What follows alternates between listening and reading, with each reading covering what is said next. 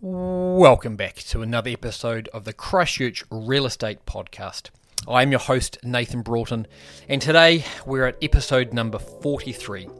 It's the second to last day here of 2023. This episode, we're going to look back on a couple of the changes that have been important for property investors over 2023, but mostly we're going to look forward what is 2024 bringing for you? And there's three things that I'm going to leave you with that you can work on to make your investing better going into 2024. Let's go.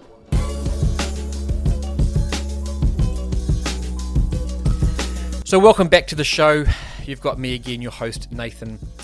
And as we wrap up 2023, I've just finished off some work at some of our uh, properties here in Christchurch we've got a pretty small window of opportunity to get in and do some work, being that they're student properties.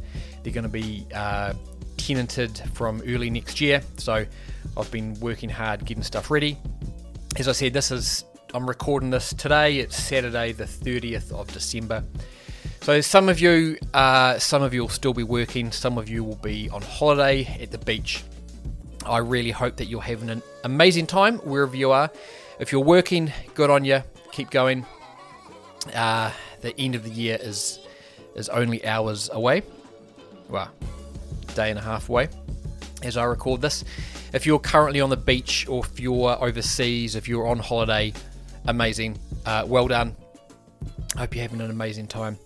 So, this podcast is probably a little bit shorter than normal. I'm going to look back at a couple of changes that have happened in the property space over 2023, mainly government uh, with the change of government.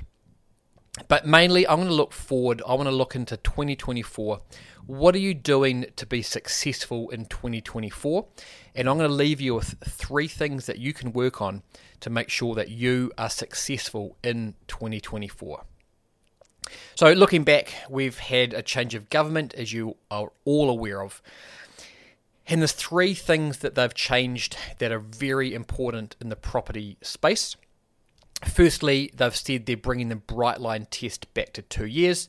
So the bright line test, if you don't know, is essentially a capital gains test, uh, capital gains tax on property here in New Zealand. There's no capital gains tax on your own owner occupier where you live. There is, however, a tax on properties which is now at 10 years. So you need to hold a property for 10 years in length if you don't want to pay tax when you sell. National have come in and said, hey, we're going to bring this back to two years.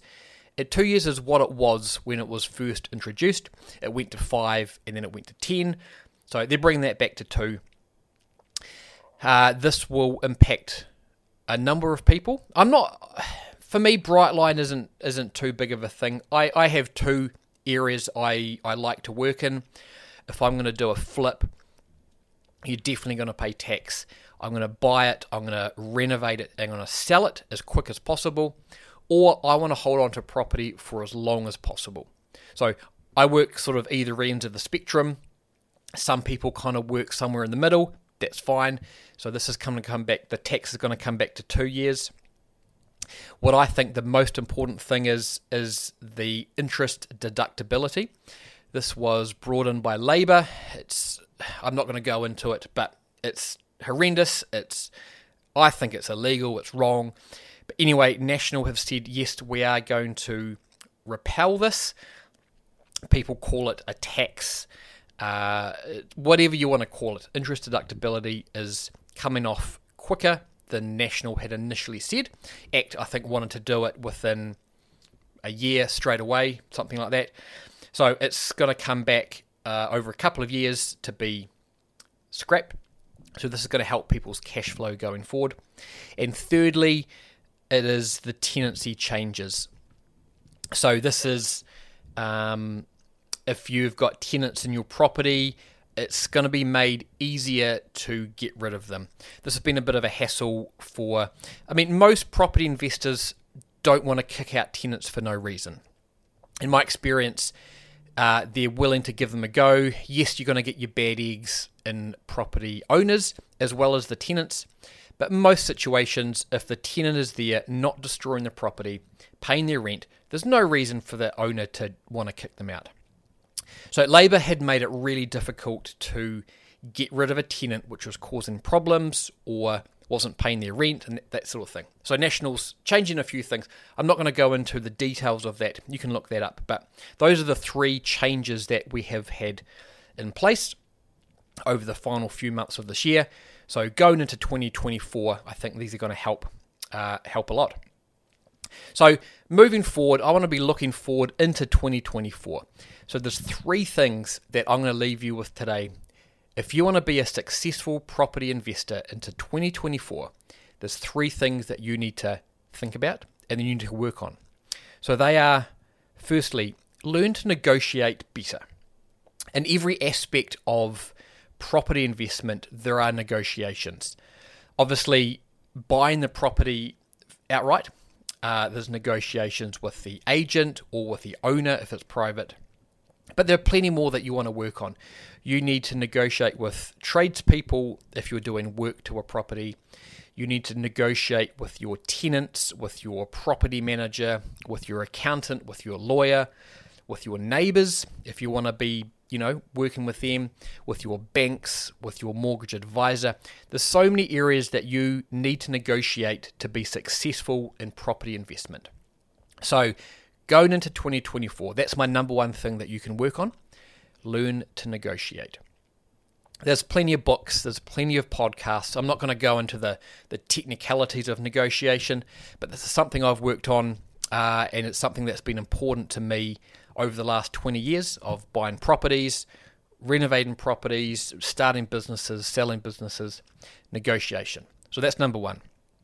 Number two, this is no surprise if you've heard any of my content or a number of other people who are who are putting out uh, wealth content or that sort of thing. You need to increase your income and you need to eliminate as much debt as possible. So if you want to borrow money for property, which most people are going to want to do, you are going to need to have as much income as possible and as little consumer or bad debt as possible. So this is something that everyone can take heed of going into 2024.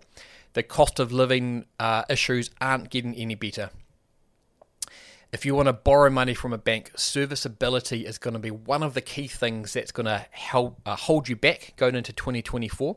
So eliminate debt, increase your income. I've done podcasts. There's plenty of uh, information out there how to increase your income, how to eliminate debt. I'm going to be going into more of this into 2024.